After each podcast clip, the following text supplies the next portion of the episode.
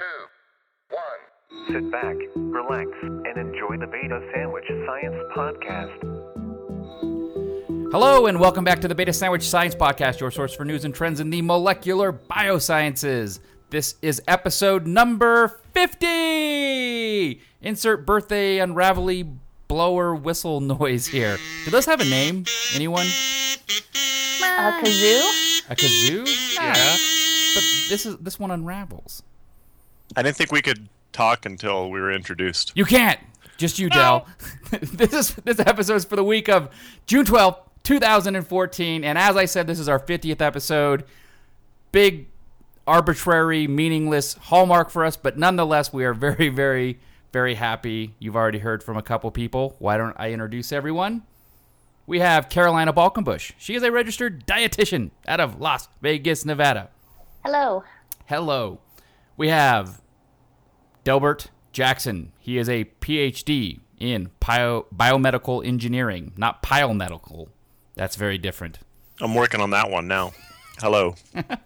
And Christ- Christian Copley Salem. He is a graduate student in cell and molecular pharmacology and physiology at the University of Nevada, Reno. Yay. You have to say, yes, I am. You can't say, no, I'm not. Yes, I am not. And uh, I too am in a cell molecular pharmacology program at UNR. So that's the team. Tonight is, uh, if you're listening to this tomorrow, which will be Friday the 13th, did you guys know it's a full moon? And not only is it a full moon, it's a full honeymoon, which refers to the colored hues I had to look up and the moon's color, making it kind of yellowy. And we have not seen something of this magnitude in 100 years. It's pretty cool. Oh wow. Wow. Yeah. So I, Ano- I another big arbitrary. Uh, Another big arbitrary number. There we go. 100 years, full moon. Um, what do you guys think of the whole, like, increase in murder and all that fun stuff on Friday the 13th? Have they proven that to be inaccurate, or does it really happen and it's just because people freak out for no reason? It's a myth. It's a myth. Okay. Yeah. That should have been on your myth ep- episode. I know. I know. Well, Oh, we that'd be a stayed. We stuck to the biology stuff. We did. We did. Well, you know, it's okay. So I, so after listening to that episode, I quizzed my husband on all those things, and he scored better than all of you guys. And he was Aw. He's a lawyer. I know it could just be dumb luck. I don't know. I'm He cheated. Are you sure it was statistically significant? Did you did you run a T test? I'm not here to criticize you. I'd And be a happy to run that for you, baby. Um, so what's everyone been up to? I mean, it's been it's been a week since uh, since our famous episode last week, which, by the way, not one but two people Downloaded? chimed in with the magic word. Oh, nice. oh, what? You me- remember how Yeah, squirrel. it was squirrel or monkey or what? Was it squirrel? I thought it was monkey. Was it squirrel? Okay. So What does this have to? I'm lost. What is this a thing now? Yeah, it was a thing No, to, it- see, to prove that somebody listened to the whole thing. It, which is all the more appropriate because Dell was pretty much non-existent last week, and so Dell, to remind you, because you were technically there, um, but clearly not entirely there. At the end of the episode, I said, if anyone's listening, the magic world is squirrel or whatever it was. So type it in, and, and you'll receive. No, I heard that, but I didn't. It, it came out of left field to me today or last week. last week. Oh, it did. I was just so uh, completely uh, disheveled and depressed at, uh, at at at that week that um that I just I threw it in. Uh, it was a it was a, a magical moment for me. But no, that will not be a weekly thing. We're not testing our listeners to ensure they're listening. Good. Long podcast. I'm glad we're not testing our listeners. so did anyone do Hard any- enough to get them to listen. Now, we had the aspect of a test to it, I'm sure even your mom will stop You listening. will be tested. Uh, yes. Well, to those two people, I don't remember your names, but may great wealth and happiness befall you and your loved ones because you are wonderful human beings. So, um, what else have people done this week? Anything fun? No. I'm I'm sick, Oh. so I'm on a lot of Sudafed and Alka-Seltzer. Just trying to decongest. Speaking of myths, is it really true you can't give Alka-Seltzer to birds? Have you guys heard this myth? Well, I think that one's true. That seems I heard that, but I don't Right. know. Well, I've heard the rice. You can't that, that you can't give uh, rice to pigeons or something like that. It's probably the a, a, a slower version of the same thing, which is they can't burp or fart, from what I've been told. And so, uh, if you give them an Alka Seltzer, they essentially are swallowing a grenade. But uh, I don't know if that's accurate. Well, I have some spare tablets. I guess I could find out. I'd prefer you didn't. What a sick experiment would that be? It is. I, I'm going to give one last shout out to this, which is the what is known as the slow cooker. Um, we had the the cheapest twin pack of, of meat you could get at Costco that was pre marinated because you can't buy one of anything. We cooked the normal one in the oven, you know, 350 for an hour or whatever it was. It was tough. It didn't taste very good. The second one I threw in the slow cooker a few days ago, cooked it for eight hours on low, and it was just like a delicious pot roast. If you don't have a slow cooker, your life will improve if you get one. I promise. You can get it for like thirty-five bucks at Walmart or whatever. It is absolutely worth every single penny. And then the one I ate, I know I'm, bringing this up because I had the pot roast for dinner tonight, and it had been in the kitchen for four days, so it like had all the proteins had continued to break down during that time, and it just it melted in my mouth. So mm. that's my slow Okay. cooker push. Wow. Slow cookers are fun. This episode brought to you by Honeywell. I saw the new Tom Cruise movie. Ah, yes. Yeah. As did And- I. Thoughts? Um, it was it was fun up until the end where they totally blew it. But I'm just going to go on a little rant without doing any sort of spoiler thing here. There has never been in the history of time a movie or TV show that had any sort of time jumping alternate time movement plotline that didn't screw it up to such an incredible degree that it irritated me and made me hate it. And I Oh. didn't notice it in this movie at first, but when I walked away from the theater, I was like, okay, they screwed that up. Oh, well, we'll give it the appropriate non-spoiler time and talk about it again in the future potentially. But um, but uh, I'm interested in knowing your um. Oh, there's some kids out my window. Interested in knowing the uh your your thoughts on that. The only thing that got me on the movie, and this isn't a spoiler, is I actually saw one of those incontinuities that you see in movies. Have you guys seen that cartoon Up? Yeah. Oh, yeah. Yeah. And you know the dog that has that that instrument attached to it, so like vocalize, yeah, and it vocalizes, and the dog's just like talking, and then squirrel. Oh, yeah. That's kind of Scott just had like a Dug moment. I do that all the time. He's Squirrel. talking, and he's like, "Oh, "Old man Barnett's like, oh, there's some kids outside my window." well, there. th- it's it's a bit of a secluded enclave here, so I'm not used to uh, other human beings being in my line of sight here. in a cul-de-sac, not an enclave. No, no, no. It's not the cul-de-sac. It's an enclave by the side of the house. How dare you people? I'm always attacked by you all. Like he's talking, and then he's like randomly saying, "Oh, I have blue scissors on my desk." By the way, But about the movie, and we can move on. There was he was Tom Cruise is sitting in a chair. He's wearing his military jacket, and they cut to him, and his center button is completely undone. Then they cut back to him like one second later, button not undone. huh. That is just bad movie making, people. maybe he buttoned it. Not Maybe- possible. yeah, maybe, no, it could have been time travel. It, this movie is all about time travel, so potentially, but not really. They just screwed it up, and I felt very proud of myself. So, um, enough about Tom Cruise. What about Cool. the kids outside your window? They've temporarily retreated. Perhaps they saw the stunned, scary look on my face, and they're Saw that beard poke out the shades. they're they're seeking adult supervision, saying, "Mommy, there's a man looking at me funny." So, um, What's up, Scott? We we need to know if they we, we will push forward here. So there, this is not the traditional uh, science blast, meat of the sandwich, ending segment. We are doing something different this week. We've each decided that since it was uh, this is our 50th episode, we would go 50 years into the past, which we discovered after looking at our stories that it is not 1950, 50 years ago. It was, in fact, 1960s, but we all pretty much pulled stories from the 1950s.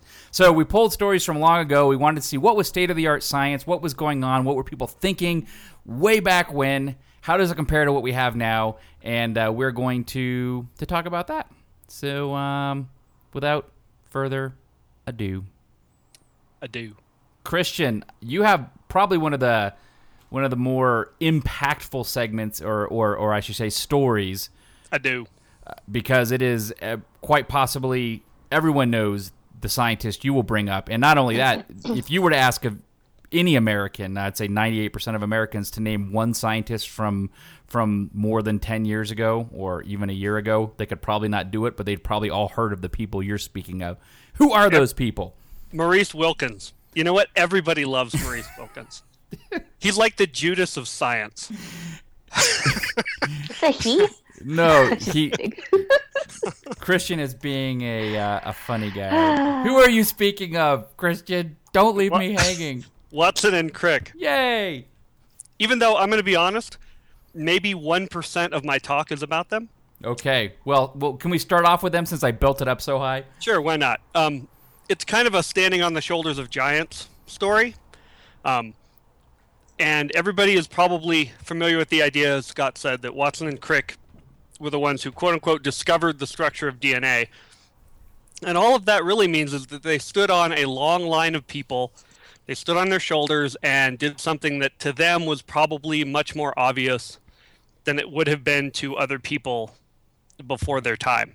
But the last inch is very hard too, even though that's Um, It it, it can be. I'm I'm gonna let that one fall right there on the floor. Um, but let's go back to 1869. So this is like a long time ago. was this when Okay. uh, you were born? No, no. Boom! but old it- person joke. I'm not the only one who can do them. No, you're.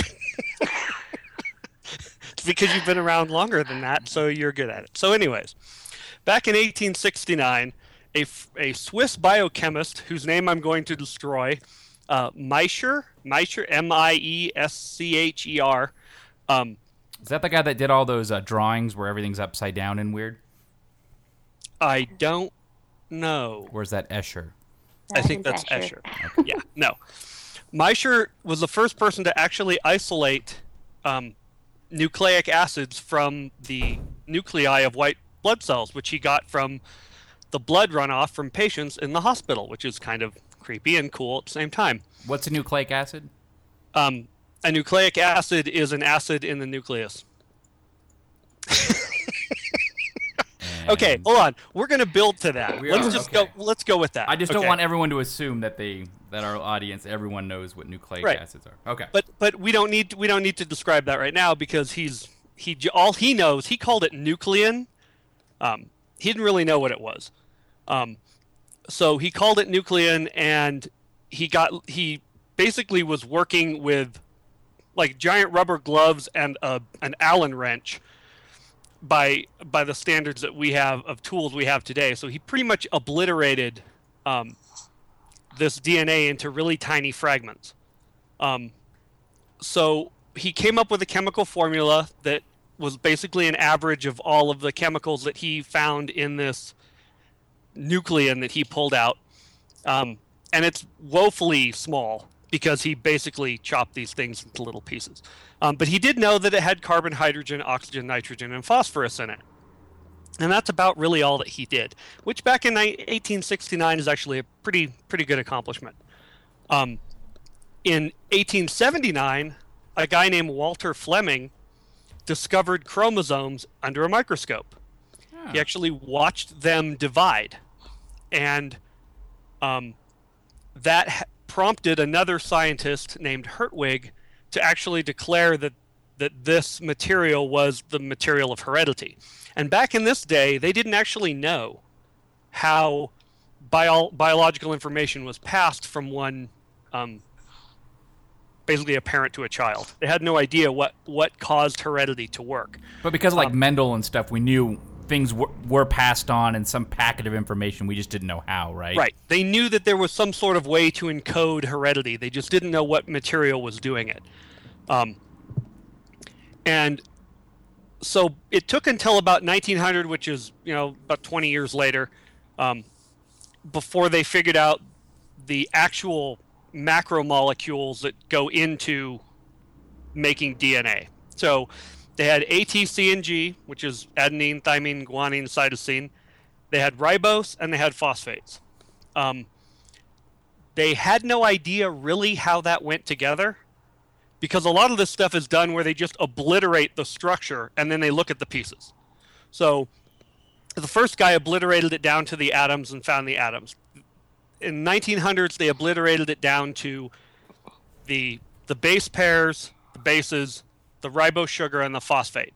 Um, some guy named Levene showed that these components were linked together in the order of phosphate, sugar, and base. So he, he noticed that, or he found that the phosphate and the sugar were linked together and that the base stuck out from the sugar. And he called these nucleotides. Um, and that was in the early 1900s. By 1930, um, a couple of researchers, Hammarsten and Caspersson, um, showed that DNA was a polymer, so that these they showed that these nucleotides that Levene had dis- had elucidated were linked together into a long chain.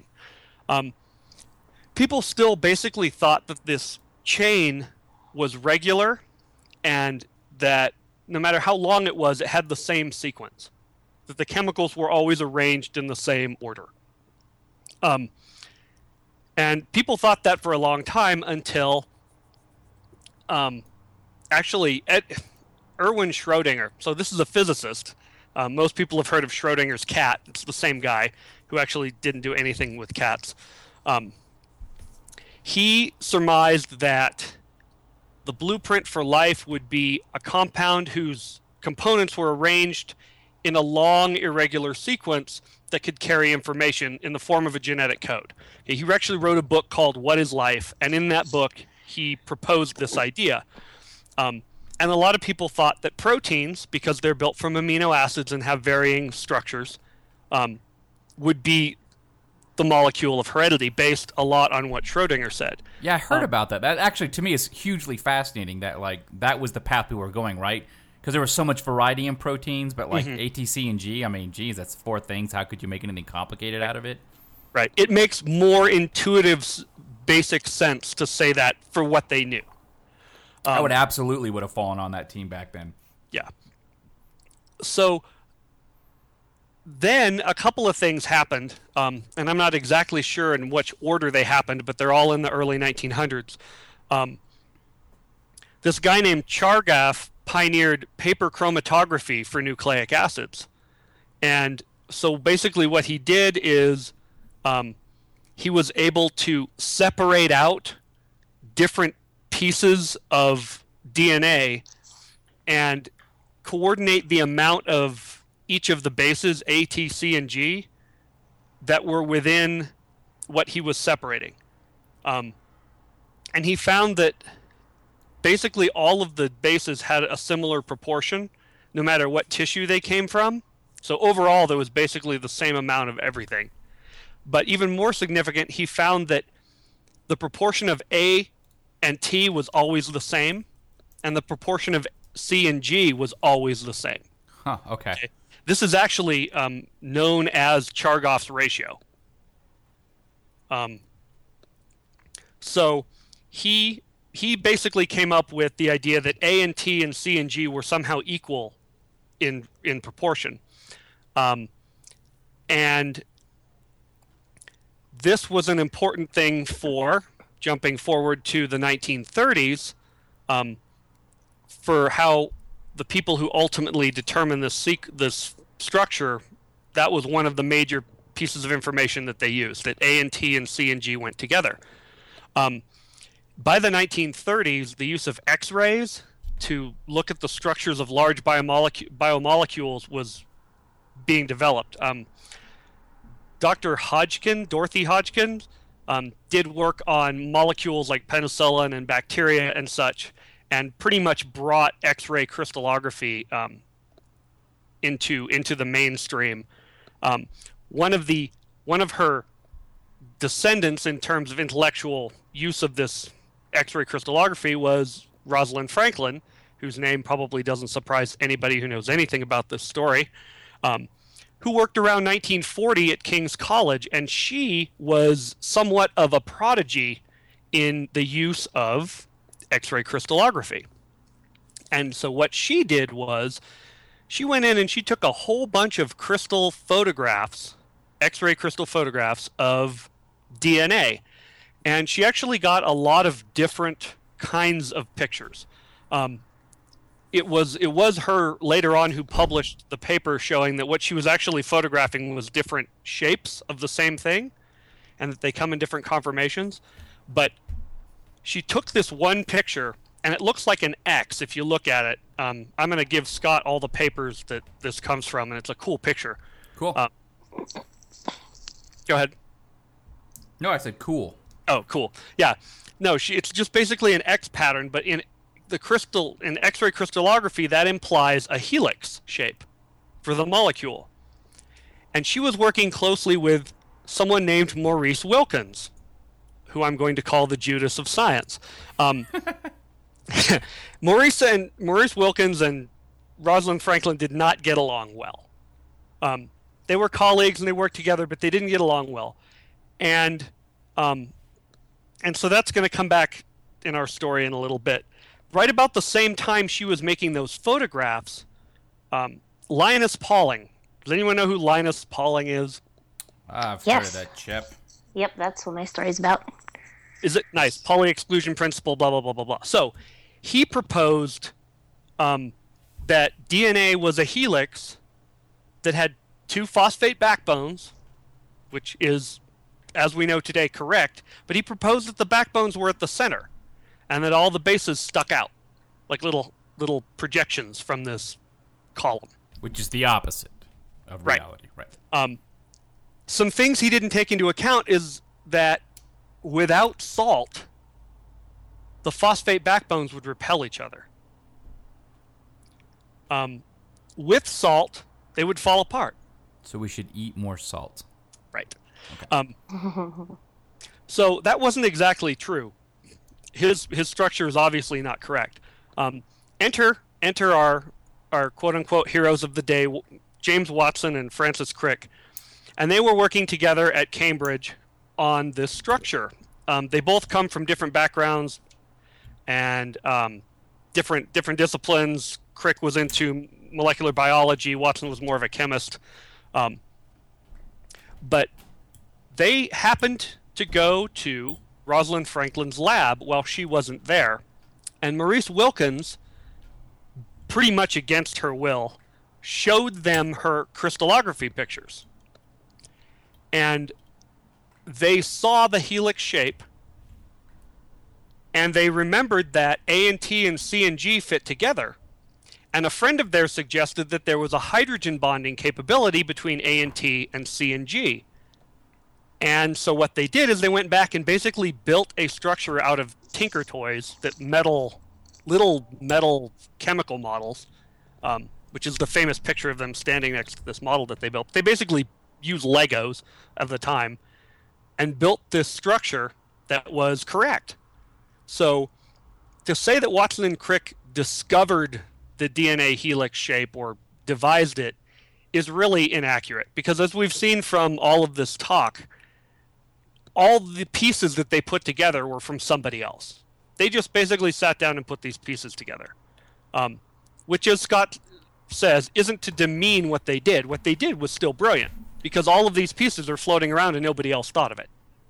Um, you know, Linus Pauling, one of uh, an amazing chemist, failed to notice that the phosphate backbones would repel each other. Well, in a way, we all stand on the shoulders of giants and. Oh, we do. This way. is it's a great science story. Right, Because right. this is how all good science works. You get to the end and somebody wins a Nobel Prize, but the truth is that they would have to give credit to intellectually everyone that's come before them in science. That science is a collaborative enterprise. Right. To quote Carl Sagan. And it's the reason we've sent uh, uh, uh, drones to Mars, and uh, the monkeys are still picking ants out of logs. Right. That's really what makes it is the collaborative effort of, of our brains Correct. that makes us special. So sorry, go ahead. Yes. No, but that, I mean, then that's absolutely true, which is why I think this is a great story in for a lot of reasons. But one of them is because it's a great story of how science works. Um, you know, there's there's betrayal and there's all kinds of different things. There's arguments about whether Rosalind Franklin should have received the Nobel Prize or been on their paper. Um, but she That's always contentious about who gets Yeah. on the paper. Yeah.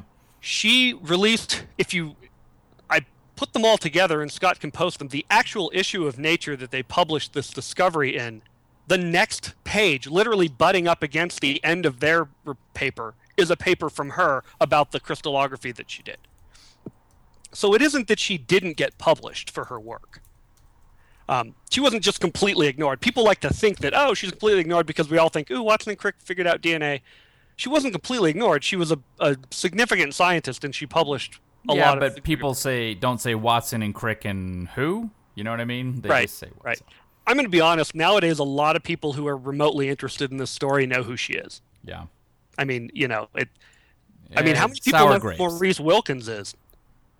I have no idea who Reese yeah, Wilkins nobody. is. He's the Judas of science, and that's that's what we're going to call him now. All right. But anyway, so yeah, they discovered the phosphate backbones were on the outside, not the inside, and boom, the structure Oh. was correct. That is a fascinating story. I didn't know a lot of that. I mean, honestly, seventy percent of that was new to me on some level, so that's really really cool. Cool. Yeah. Mine is kind of like a tasty little intermission, so I can just do mine real quick. please do. okay. Excuse me, sorry. this sickness is getting in my throat.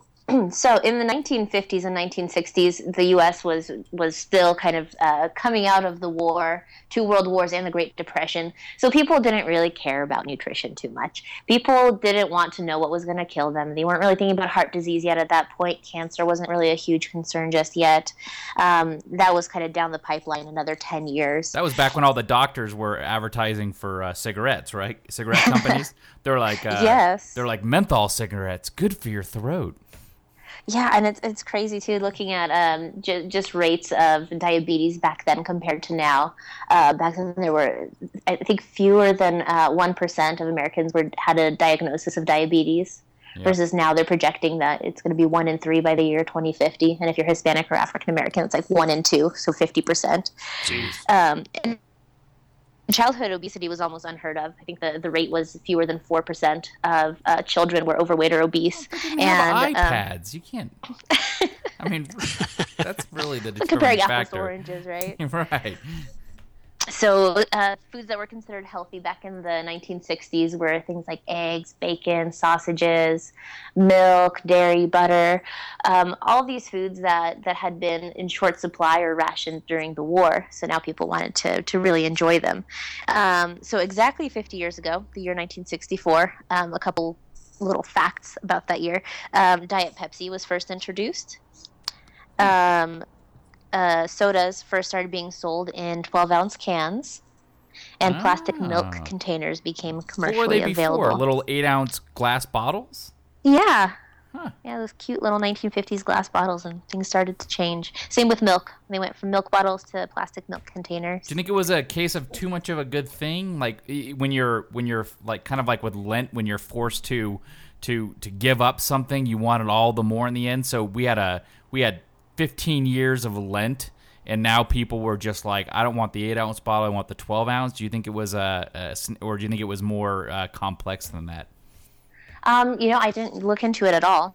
If I Ah, had to yeah. guess, I would say it was probably just uh, trying to produce more of it. Maybe it was more economical to produce the cans. Yeah, yeah. Yeah. Um, yeah, 1960s also saw the introduction of Domino's Pizza, Wendy's, uh, Sprite was introduced.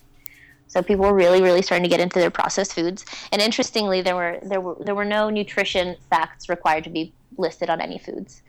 Um, mandatory labeling actually didn't happen until 1990, but certain foods did contain dietary information. Like for, for people who are concerned about blood pressure, there was there was sodium content listed on certain foods. Um, so so really there wasn't a whole lot going on in nutrition science um, but by the 1950s all the vitamins had been discovered and linus pauling who was involved in the, the dna research was becoming a, a pretty well-known scientist at that point i know i did a full story on him quite a while ago i think it was my, my first episode on the show Was it really? Uh huh. yeah yeah And so, Thanks what what did you talk about then? Because that was actually a really fascinating little tidbit you had. Yeah, so so back then, um, I talked about the history of vitamin research and whether or not people should take um, vitamin supplements um, in in normal doses or mega doses. So mega dose uh, vitamin therapy is called orthomolecular medicine, and it's a it's a form of pseudoscience. Um, it's considered quackery and, and definitely not regarded um, as effective by the medical community. Um, but it became popular in the 1960s, largely because of Linus Pauling.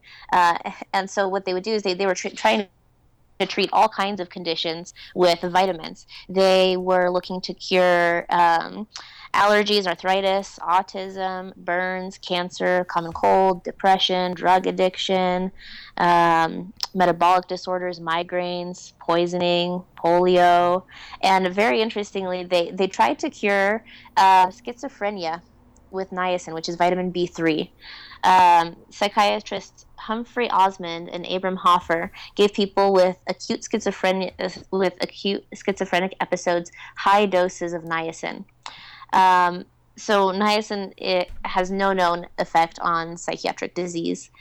Um, so I don't know why on earth they, they thought that that would be a good idea. They saw they saw no effect, no benefit. Yeah, we'll And- just look at homeopathy and we can answer the same, ask the same question. So, Yeah, exactly. But but this idea of of um, vitamins being a good thing uh, sounded pretty good, honestly, because the idea is that you need the right molecules in the right amounts in your body, and if your diet is poor, then you're probably not getting the right amounts of vitamins. Um, so that's that's pretty much all that was going on in nutrition. huh, it was uh, it was a black hole in the nutritional planet, right? Yep. Yep, yep. So uh, I wonder what a person such as you, like, like if, with your type of job, or I guess your type of job didn't even exist back then, right? Oh, well, actually, maybe it did because okay. So, so I mentioned to you what what the main diet consisted of. People were eating all kinds of stuff, um, and they weren't really concerned about concerned about saturated fats. They weren't concerned about dairy. They weren't concerned about butter or any of that. But people who wanted to go on a diet were concerned about carbs. So the most common diet of like the 1950s and 1960s period was to cut out carbs, cut out bread and pasta. Was it like an Atkins type diet? Yeah, yeah, uh-huh. interestingly. So it's funny how we kind of revert back, you know, to 50 years ago. Are you a fan of Mad Men? Yes. It, I thought it was yeah. interesting they used Betty to kind of touch on that craze. And I think they did it because prior to that time period, there wasn't really this concept of dieting and watching your weight and all of that. And so I liked how they had her balloon up. And then they now, and then I think they even mentioned Weight Watchers, which was like a new thing Oh. at the time. I uh, I watched a lot of Mad Men, but that's basically when I stopped watching it. I mean, maybe was that third or fourth season, somewhere right in there. Oh, you didn't like Fat Betty? Is that what turned you off from the show? Uh, no. Fat Fat Betty's skinny again. Uh, oh, she If got- that's Yes, and she's also woos blonde again. Yeah. Wait, Oh, I didn't even see her not go blonde. Spoiler alert, people! Whoa. I keep like meaning to finish ago. it. It got a little like little obscure when they went to the they created their own ad, ad agency and they started doing their own. I don't know. I, I lost, and then he went to California and there's all that weirdness. Like I, I just I'm like I feel like they'd done what the show needed to do at that point, but everyone says I should finish it. So Well, it's not quite done. I think there are a few more episodes left, and I'm just keeping my fingers crossed that the whole series doesn't end in Don Draper committing suicide. He is. 'Cause That's that would- totally it. Ugh. That's totally the, on the title card. So Ugh, he's dead. it. I, I would buy It's, that. it's very depressing. but they do they do do a very good job of portraying what people were eating in that era. Uh, basically, in the 1950s, there were a lot of casseroles. In the 1960s, people started to embrace uh, foreign influence in their cuisine. Like pot brownies. Yeah. That's homegrown, friend. I was gonna say like Mexican food and a lot of French influence from Julia Child, but sure, pot brownies. Um, speaking of that food from that time, next time we come back, Carolina said she's going to talk about uh, butter because uh, if you watch, seen the cover of Time magazine this week, or it's been in the popular press the last week or so, uh, there is a lot of hubbub about scientists being wrong about butter and how you should eat it, and, and it's not the evil thing uh, with saturated fat people claimed it to be. Yeah, th- that was actually going to be my topic last week, but then I got so frustrated going So, through it everything will be because a it's good such a topic, contentious uh, subject. for when we come but I will be ready that. by next time. Okay, beautiful. Um, all right. So, uh, Lila, Delbert, you were eating dinner. Did you want to go, or did you want me to go, and then you can continue to eat? Why don't you go, Scotty? I would love to. Unless uh, you think the kids are back. Oh, No. those kids. All right.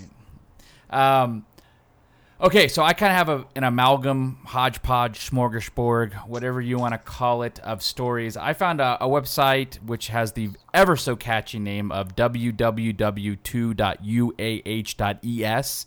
um, which we've all heard of, of course. Uh, it's a .es, so it's from Spain, but it was written in a manner which suggests it's just hosted in Spain because it's very American Englishy written-y. Um, but Hopefully better than that.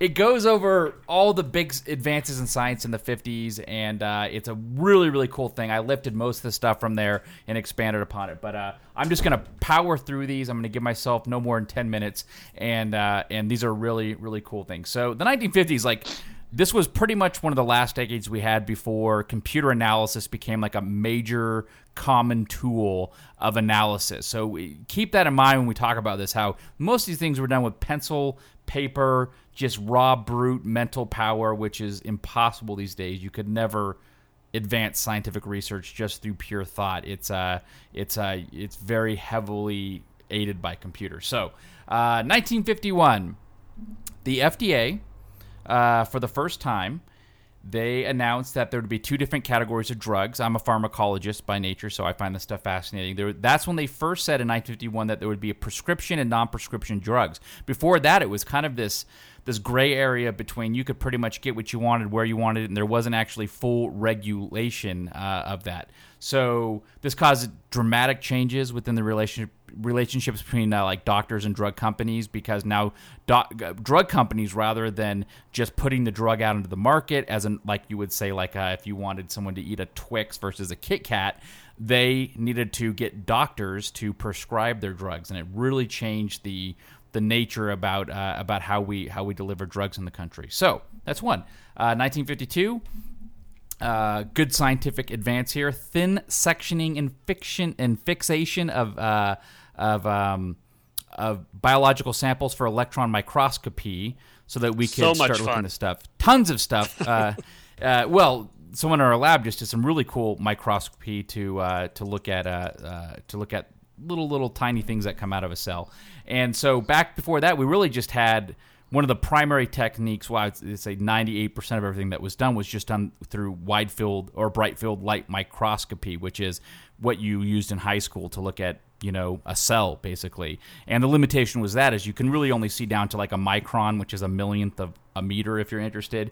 And you can see about bacterial size. Uh, you might see some organelles in there, but you're really limited by the fact that with a light wave, uh, anything smaller than the peak to trough, the wavelength there, uh, you can't see anything smaller than that. And our eyes can only see down to about a micron as far as the, the wavelength, and anything smaller than that we just can't see. So so they really started pushing electron microscopy forward, which which is of course uh, has been a huge advantage. So there's that. Uh, what else we got here? AJP Martin in Britain, he developed gas liquid partition chromatography, which sounds incredibly boring, but was actually really important. And most people in science have heard of this. Uh, this allows you basically to to take uh, uh, chemicals in a solution and allows you to separate them. Everything has a gas phase, it has a, a liquid phase, and you put different chemicals in a very very thin tube that's sub millimeter in diameter, and you can actually with under high pressure you can separate out chemicals. And so before, if you had a solution with biological chemicals in there, it was very hard to basically say uh, what are the four chemicals in here. How are we going to identify them? This allowed you to actually like like push it through this column and say each this is what each of these chemicals are. That is still in common use today. It's a huge important advance, and this was done, geez, 60 years ago. So, um, what else do we got here? 1959. Everyone on this podcast has heard of polyacrylamide gel electrophoresis. I have never done that, and I don't know what you're talking about. I wish you weren't What? a liar. Mwah. So, uh, page electrophoresis. This is uh, this is uh, called a Western blot. Uh, everyone who's ever worked in a lab knows about this. This allows you to take proteins in a solution. You can separate them by their charge and or their molecular weight. Excuse me. And um, and this is a very very very common technique. Uh, I've done it hundreds of times. Pretty much everyone in a lab has done it before. Still very commonly used today. It's being displaced by by mass spectrometry now, but it is still uh, the, the pretty much the gold standard. And this was done, geez, almost 60 years ago, and it's amazing that this has stuck along that that long. So, what else we got? Ooh, probably one of the most meaningful medical stories uh, of the entire century, to be honest with you, uh, was the this conquest of polio. So, um, have you guys heard of Mr. Salk? The Salk Institute. Jonas Salk. That is correct. Uh, he created uh, an inactivated poliovirus vaccine, and he this was a scourge in society, and this happened in in the 50s. Um, and this is what uh, what his his contribution to science was. So uh, poliovirus, I actually had to look this up because it's because it's been eradicated because we really don't talk about it anymore. We don't know about it. I really didn't even know what it was, but poliovirus is really interesting. So it enters the body through the mouth, so you can actually get it from like drinking a drink from someone else or having contaminated food. And it first comes in um, in in cells uh, normally in the pharynx or in the intestinal mucosa, and it gains entry into the body by binding to the, something called an uh, immunoglobulin-like receptor. These are CD155 receptors, if you're so inclined uh, on the cell membrane. So what this does is the poliovirus virus uh, it goes into these in- gastrointestinal cells. It divides for about a week. And then it spreads throughout uh, uh, the body. In particular, it goes up to the tonsils, and this is how people first figured out they had polio at the time. Was that you normally had uh, inflammation of the tonsils? You had a tonsillitis. So um, from there, um, it goes into intestinal lymphoid cells. These are called M cells. Uh, if you've ever heard of a Peyer's patch, these are basically these little they're little fly traps for back uh, for for pathogens that your body uses to to create antibodies. But the poliovirus deceives them and it causes all kinds of issues. So.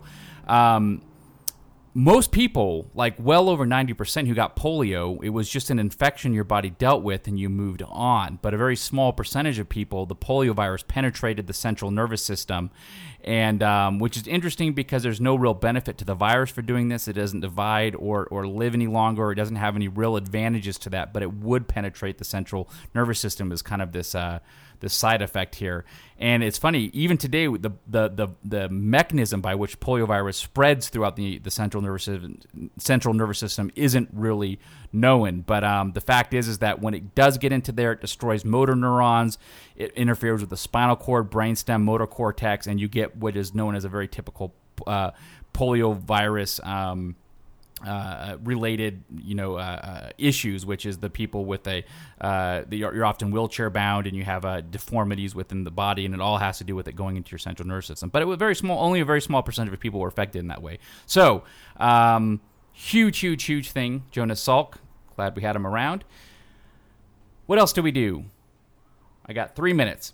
Successfully transplanted frog nuclei from one to another and this is actually like the the grandfather of, multi, of, modern cloning techniques. We actually were to be able to take that dna material that watson and crick uh, helped shape or not shape if depending on the christian story um, and uh, and and we we were able to clone. So uh, ooh that year we were able to find out that down syndrome is trisomy 21 or is it 23? 21. 21. 21. Okay. Um, that means you have an extra chromosome, which is a problem. So we all know that you've got, you know, 23 chromosomes from mom, 23 from dad. Those two work together, they make proteins. If you have an extra chromosome 21, you're pumping out a lot of extra proteins and it causes, well, you to have Down syndrome. So that was discovered for the first time. It's the first time we saw an effective treatment for tuberculosis. So a British physician by the name of Austin Bradford Hill he demonstrated that a combination of streptomycin and para-aminosalicylic acid, they call PAS, could actually cure um, could cure tuberculosis, or as I prefer to call it, the consumption. Uh, this was long before we had complete antibiotic resistance to tuberculosis in some strains. So this was a huge uh, uh, uh leap in the field. Um, I remember seeing these shows. Did you guys ever see like the science back then, where if you had tuberculosis, they would send you like out to like really cold, high altitude environments, and they'd force you to sit outside in like sub zero temperatures with blankets to try to cure the tuberculosis. Have you guys ever seen this stuff? No. Yeah, they had just Mm-mm. crazy like attempts to cure this because I mean this was killing millions of people and and there was no real effective cure and they thought that the cold clean mountain air, thin mountain air would oh somehow oh would cause it to fix this. And there's you can Google it. There are pictures of like 20 people wrapped in like nine blankets at like 8,200 feet, minus 15 degree temperatures, just outside, just their mouths exposed so they could breathe in the cold air. But of course, it was not terribly Jeez. effective. Um, yeah, tuberculosis is a really scary thing. You know, it's uh, it's one of these these these bacteria that can really trick your immune system. You know, when you take it in, just like any bacteria, you have macrophages, which are like the vacuum cleaners in your cells or in your body. They'll come up and they'll eat up anything that doesn't that, that is either old and dead or doesn't belong there. They taste these things and then they they activate your immune system to say, "Hey, this is bad and we need to figure out how to deal with this problem." Tuberculosis is really fascinating in that it will actually be absorbed into the macrophage via something called an endosome and rather than being digested and and then and then having that macrophage tell the whole body that hey this is the problem we need to deal with this thing it actually lives quite happily there your body will actually throw in uh, additional uh, uh, uh, forces to try to kill this thing in the cell, and it just hits sits there happy like a like like it's in a hot tub, just enjoying the afternoon. So it can't be killed, and then that causes the body to try to package it off, and you get issues in the lung and blah blah blah. So it, it's very good at just out surviving every attempt to kill it. So this was a huge thing, uh, this huge discovery. Um, okay, I got one minute. I'll be quick here. Um, MAOIs, you guys heard of these things? They're drugs used to treat psychoses. Um, these were really popular back then. These are monoamine oxidase inhibitors, and uh, they're still actually used today, but but kind of as a last resort because they have high toxicity. But they uh, prevent the breakdown of monoamine neurotransmitters in the brain, and um, uh, this basically causes uh, you to uh, to to reverse the effects of, of, of uh, depression. So, uh, fun new fact though, MAOIs are currently used to treat Parkinson's. Very weird side effect. Maybe we can talk about it back in the box in the future. Uh, thiazide drugs, really popular. These control um, hypertension. Those were developed. And uh, one of the last things I'll talk about here is Thorazine. Thorazine is a, uh, a chlorhexidine, um, mazine, excuse me, is a uh, very popular antipsychotic. It's actually still used today. You may have heard of a Thorazine drip uh, used before. Uh, if these were really popular in insane asylums back in the day because it acts as a tranquilizer. It uh, if you ever saw someone sitting in a straitjacket in the corner of the, a room drooling, it's probably because they were given high doses of thorazepine. These days we call that a chemical restraint versus a physical restraint, and it's actually in most cases considered uh, illegal or, or really frowned upon because you're not supposed to just drug some up to control them. And these work by uh, uh, they're an antagonist to your dopamine receptors as well as they deal with serotonin receptors, histamine, alpha one two adrenergic receptors, muscarinic receptors, uh, acetylcholine receptors. They work on tons of things, and they basically are they they knock you out. Um, BHA, which was a food preservative, was used and is now uh, nobody makes it because it's been linked with cancer.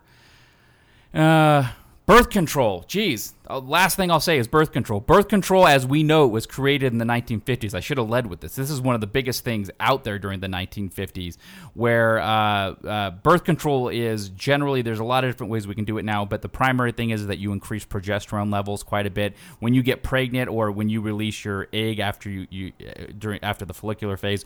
Um, and you want to get pregnant, your body increases your, te- your progesterone quite a bit, and it re- remains very high during pregnancy. So if you just take progesterone uh, regularly throughout your cycle, your body's never going to release an egg, therefore you can't get pregnant. But this was completely uh, figured out during the 50s. A fun fact as well: they uh, uh, progesterone was very hard to isolate back then, and they were actually able to take plant steroids from a yam grown in Mexico, and they were able to synthesize progesterones from that that could be were bioavailable in humans. So birth control really started as a yam in Mexico, and now it, it is what it is, and uh, that is uh, that is all I will say. But uh, there's a lot to go on there. But the 50s were an incredible time for science. Very a much good so. collection, Scott. Yeah, Yeah. nice. Yeah, Awesome. I'll post uh, a link to that website. It was uh, I, I literally talked about 10% what was on this website. They had a beautiful list of, of all the crazy fun things going on back then, and they were all really important to science. And uh, and so much of modern science is, is a derivative of this this time period. So very very very cool. Delbert Jackson, please talk. So we've talked about some interesting, notable scientists: Pauling, Watson, Crick. Uh, Christian, who is your nemesis again? Wilkins. Wilkins. Salk. Who could forget him? Yeah. Can you guys name any notable engineers from 50 years ago? Uh, Can Pauli. you? Pauli? Who? what? what? Didn't he have an exclusion principle at the aforementioned portion of the show? Engineers. Engineers. Engineers. I'll bet one of them was named Jack. Like, as in, we don't know jack shit about this. I just figured it was a common name. I was, you know. So yeah, it, I mean, it kind of proves the point that uh, even today, you know, I think you grab the average, uh, take my engineering field, computer science, and you would have people scrambling for, you know, notable people amongst computer science. You know, people might mention Sergey Brin and Larry Page. They might mention the Facebook guy or Steve Jobs, but those, you know, Wozniak. yeah, Wozniak. If you go to the list of computer scientists wiki page, um, Wozniak's not even on there. So in terms of computer science as a field, you know, it's uh, there's you know not a lot of name recognition out there, and that's partly why I picked the paper that I wanted to share, which is about Dijkstra's algorithm, named for the author Edsger Dijkstra. And since I messed up Farid last week, I made sure to get his this pronunciation correct, but I can probably am still butchering it. And I wanted to bring this up not so much for the paper, but to give an idea of the man who is, I think, you know, a part of that foundation of computer science, and also an insight into what computer science was like 50 years ago. So strap on your time machines and let's go back to 1959.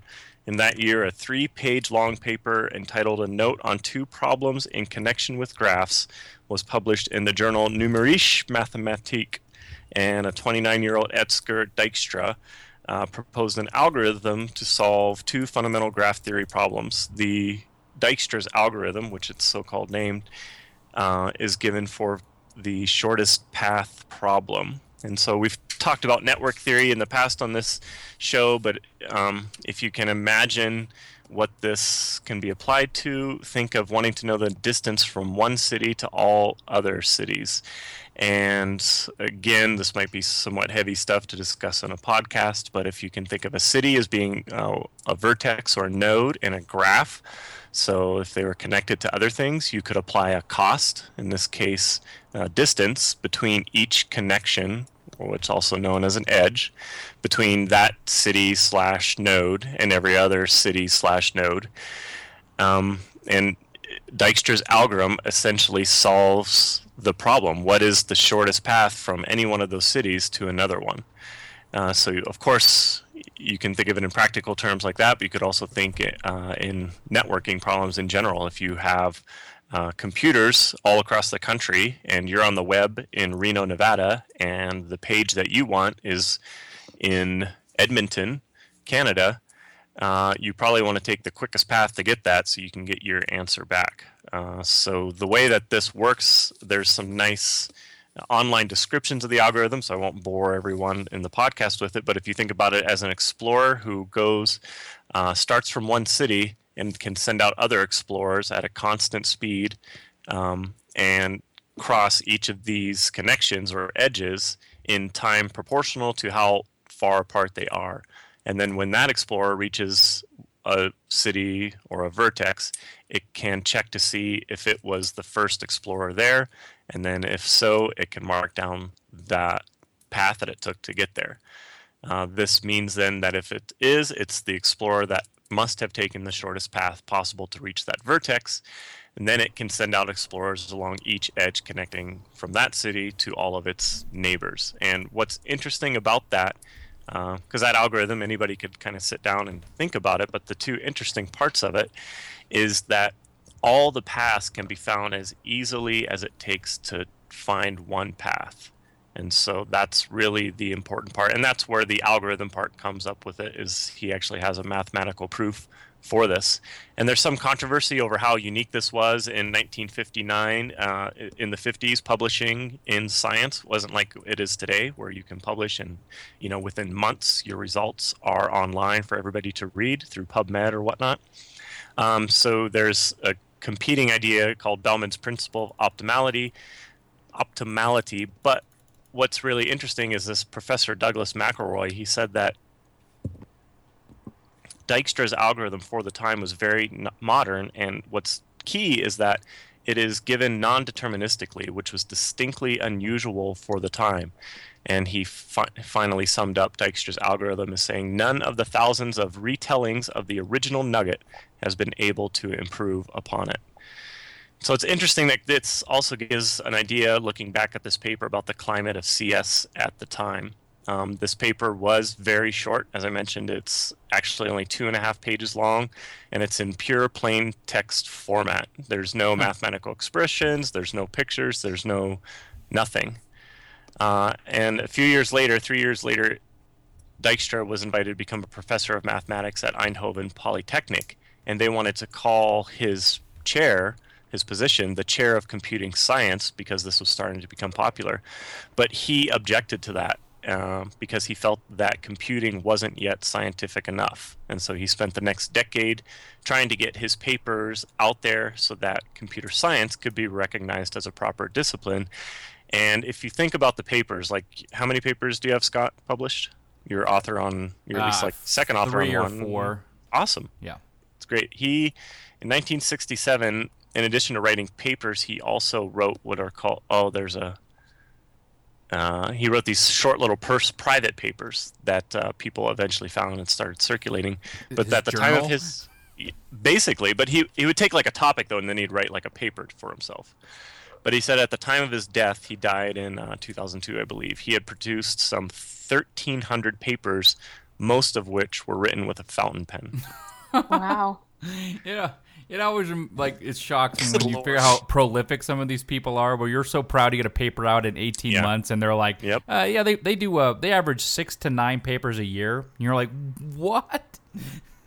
Yeah. Well, it is important to note that like the Watson and Crick paper in Nature was like a half a page.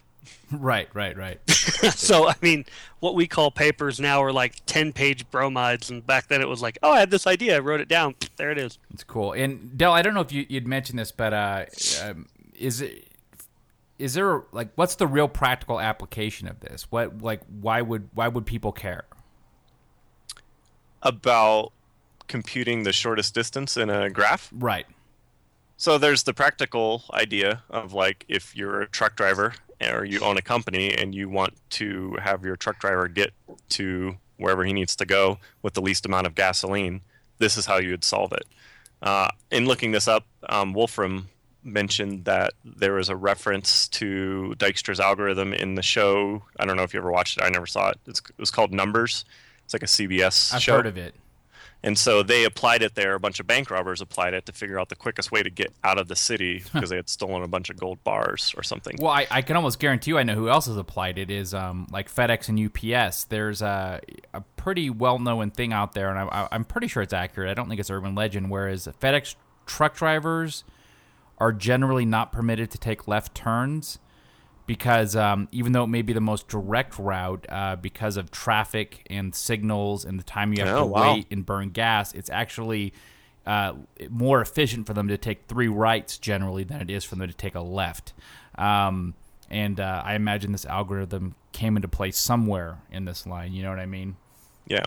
And the idea of, like, I brought up the idea of computer networks. You know, the, the World Wide Web is essentially just uh, interconnection of, you know, many, many different computers, right? And so, you know, when you do a search in Google and you want to pull that information up, and Google says, "Oh, click this link," you know that link www whatever you're going to could be on an actual computer. You know, it's not necessarily cached at Google or you know saved at Google. It might have to go all the way over to Russia. You know, depending upon whatever you're looking at Right.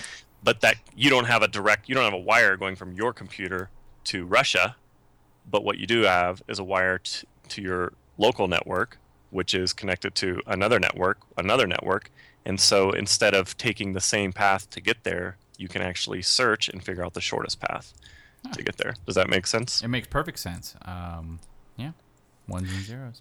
but back the time that he had produced this like i was saying computer science wasn't really an actual discipline in the 50s and 60s I like how he rejected the title too because he's like, uh, no, I want to be treated as a real scientist right now. And if you give me that title, no, thank you. Yeah. Yeah, the first computer science degree program was uh, formed at Purdue in 1962. Uh, so that was about the same time that he had taken that chair. And so it's just interesting, you know, as an engineer, as a programmer, or any engineers listening to the show, we, you know, we sometimes may forget how new our field actually is. Yeah. And so at this time, you know, in the late 50s, computer science, many thought that it was impossible for it to be an actual scientific field of study. That surprises me, 62, because I mean everyone knows of the Enigma project, which was really a form of computing in in, in all Sure. real senses. That was in the early 40s, so we're talking 20 who- years. Who was part of that? Who was part of that?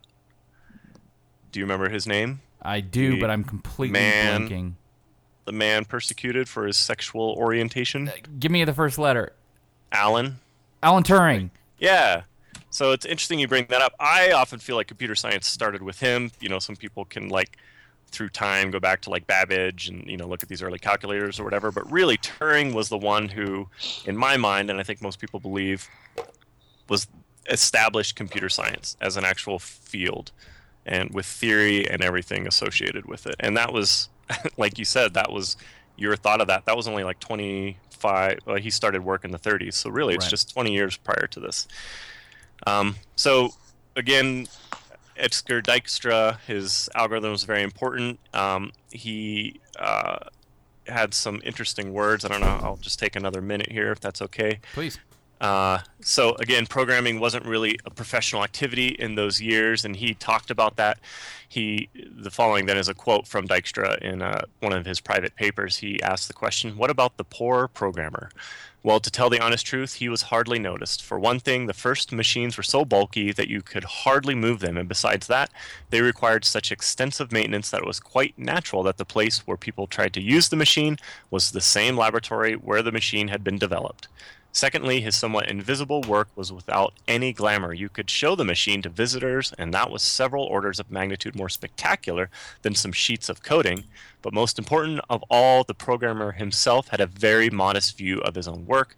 His work derived all its significance from the existence of that wonderful machine. Because that was a unique machine, he knew only too well that his program had only local significance, and also because it was patently obvious that this machine would have a limited lifetime, he knew that very little of his work would have a lasting value. So I find it very interesting, those words from Eds- Edsger Dijkstra, that he himself has made a substantial lasting impact to computer science. Well, and what you say uh, that has really resonates with me is that uh, Steve Jobs. I, I saw an interview with him where he resonated, or he, he spoke of something very similar to that, which is he said that all the work I'm doing now, all the work we are doing, because of the how fast computers move and how quickly they're being developed in in in 20 30 years it will be as if we did nothing because nobody will ever remember the work we did because is going to be so far beyond that it moves at such an exponential rate that he really just mirrored exactly what this guy said so i guess programmers are very aware of the fact that their uh, they, And it- their work will not last And that's probably why Dijkstra is on the list of computer scientists, and neither Jobs or Wozniak are. No disrespect to them, you know, they contributed to the business side of computers. But in terms of computer science, the lasting value of developing algorithms and fundamental principles, that sort of work is done by Dijkstra, who none of us know, but we know the Wozes and the Gates and the Jobs. Right. Awesome. I love this show. I don't know about you guys. I thought this was fascinating. Like a really, really cool look back. So I hope everyone else liked it. Um, Delbert, this is a uh, this is a horrible disease that's been thrust upon you, and I don't know if you're at all prepared or willing to do it this week, but uh, it really is the highlight of my life. Sadly, Well, the sad thing is, is I was really preparing for my section as well, while everyone else. well, I was hoping you would just summarize everything I said, and then we'll be fine. To all of our loyal listeners, thank you for listening for the last 50 shows, for putting up with our wonderful jokes, our hidden messages, and our timely, timely science and engineering stories. Sadly, we won't be here for the next four weeks. So, what you should do is start with episode 50 and listen back to episode 1. That's it. That's Great. it. I love it, and it, it, th- that's probably the first time I heard this. Is uh, we will we are taking a small hiatus. Um, I am the the primary recording machine for the show, and uh, I've got my uh, very big scientific qualifier coming up. I've got I'm getting married. I got all kinds What? of Whoa, whoa, whoa, whoa! Just Dharma. Don't. Okay, erase that so Dharma never hears that. Mention your wedding first, then But- your Yeah. that is, then your exam. that's a lot less work Or just or just say you were going chronological and, and hope it works. My eyes have been crossed looking at a computer, finding almost 70 references to write a stupid qualifier for the last But two your weeks. heart has been burst by this beautiful woman that you're marrying in two weeks, three weeks. Perhaps you could write my. Uh, can I contact you to write help write what I'm going to say on my wedding day? Sure, we'll do we'll do some Cyrano de Bergerac stuff. exactly. You'll, you, we'll just put a little fob in my ear and you can talk Uh-huh. to me. Okay. All of a sudden, like you'll just be talking your normal voice, and then you'll mimic my baritone voice, Dharma. you are the greatest experience life has ever provided me. It'll sound so natural. So um, we will be back in uh, a few weeks' time. I'm going to try to put together put together a best of if I have time. So uh, don't think we disappeared. Don't think that we don't care or love you. You guys are all wonderful human beings.